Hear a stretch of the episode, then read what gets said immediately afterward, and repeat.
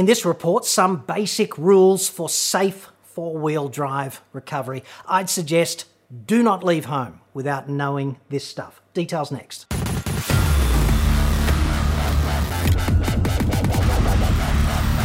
I'm John Cadogan from AutoExpert.com.au and I get new cars cheap for buyers here in Australia. Hit me up on the website. Talked about hard and soft shackles for four wheel drive recovery yesterday, and since then it kind of struck me that I was probably doing humanity a disservice overall by not first establishing some general guidelines for safe recovery. So I'm going to address that one now, mainly because the worst designed, least reliable, and most dangerous component in all of off road recovery is, of course, the human being. Every time, you know, you realise just how little we've moved on as a species from the common ancestor that also gave us the apes. like, we're smart enough to build all the cool toys and dumb enough to use them so badly. Hashtag Homo sapiens. People die during recovery. This is not a joke. They do. They get hit by projectiles. They get sliced open by cables that let go under load. They get crushed by vehicles which drive over them when they run away under gravity after being freed suddenly, and nobody thought that far ahead. That happens rather a lot, actually. So there is quite a serious dimension to Blue Singlet off road FUN. It's absolutely a dud idea to figure out recovery for yourself, okay? Like lesson one teach yourself recovery the first time you get the vehicle stuck in some preposterously shitful, precarious position. Like, just look confident and make it up, right? That might work in a job interview. Not out there. Instead, why not strap on your best singlet, your stupidest bush tucker man hat, and your finest thongs, and do a course with a bunch of, uh,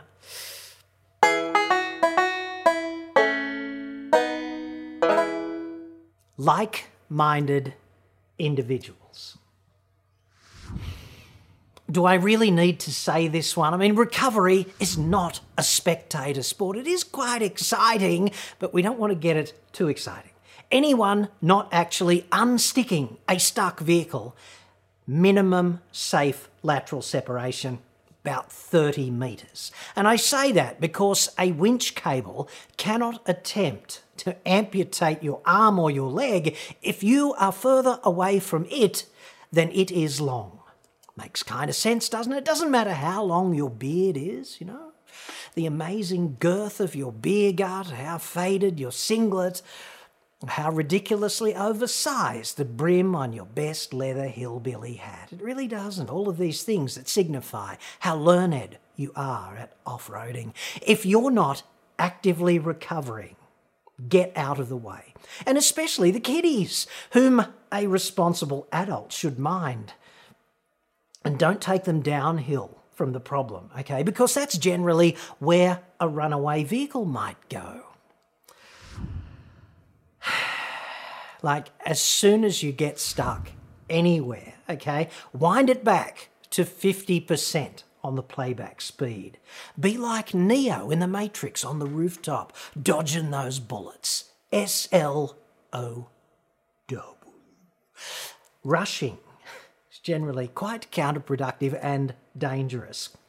You're just bogged in a four wheel drive near Dingo Piss Creek. You've not been engaged by a Taliban friggin' sniper. So, if you rush, you will only open the door to disaster. There's no upside to rushing, so slow it right down. It's just like learning anything else that matters the dynamics of violence, or performance driving, or rock climbing, or anything like that where consequences matter. The worse it seems, the harder it is, the cooler you need to be. Slow is smooth, and smooth is fast, ultimately. And in this case, it's also safe. And while we're talking about preemptive measures, while we're at it, how about you just throw away any damaged gear. Just replace it. Man up on this, even if you're a chick. Open your damn purse. You chicks are the worst. Winch cable with busted strands, strand, strand, doesn't matter, strands. Just bin the bloody thing, okay? It's not worth hanging on to. Snatch strap, tree strap, any sling with a gouge out of it, or substantially abraded from being, you know, tugged backward and forward under load over rocks. Time for a new one, dude. These things are not that expensive in the context of the cost of your four wheel drive, and certainly not in the context of what somebody's life is worth or their security and safety. Okay? We're going to assume for the rest of this chat that your gear is in good order. Okay? Because if it's not, then the risks are potentially through the roof. And having old shitty gear it's a choice, okay? It's not like it just happens and you're a victim if you've got old shit gear and it breaks and it hurts somebody, that's a choice that you made, okay? This is one that a lot of people overlook as well. You know, keep the loads low. Recovery is a ballad best played in the lowest of low keys. You know, low key, low tempo. Do a bit of shoveling preemptively. Free up that chassis rail. Break out the friggin' jack. Put some packing under that low hanging wheel or whatever. Lift things up a little first or take the ground away to literally take a load off the whole operation. Let's not be letting the friggin' winch or the snatch strap do all of the work just because, hey, it can. It might. Might be the little engine that could in the case of a winch, certainly. Speaking of which, on the snatch strap front with this, low key, dude, low key. It's not a frigging drag race, it's a gentle pull. Snatch straps are not ballistic recovery devices. They're just not. We're not bungee jumping here. The stretch is merely there for shock absorption. You just want to take away those shock loads and transfer the momentum, the energy smoothly. Your snatch strap might be rated safely to 8,000 kilos. Actually, that would be its minimum breaking strain, so it's certainly not safe at 8,000 kilos, but it might just endure 8,000 kilos. And how the friggin' hell would you measure such a thing out there in the boonies? Anyway, but if you get it to 6,000 kilos, all right, by doing some insane ballistic recovery at high speed, if the vehicle is suddenly freed, if the stuck vehicle suddenly just lets go under that load and it's still there, that extended at 6,000 kilos, the stuck vehicle is going to accelerate at 2 or 3 Gs.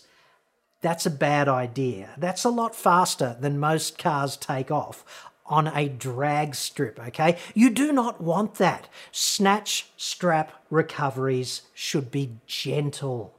Stuck vehicle tries to drive off gently, recovering vehicle drives off gently, the slack gets taken up, the momentum gets transferred.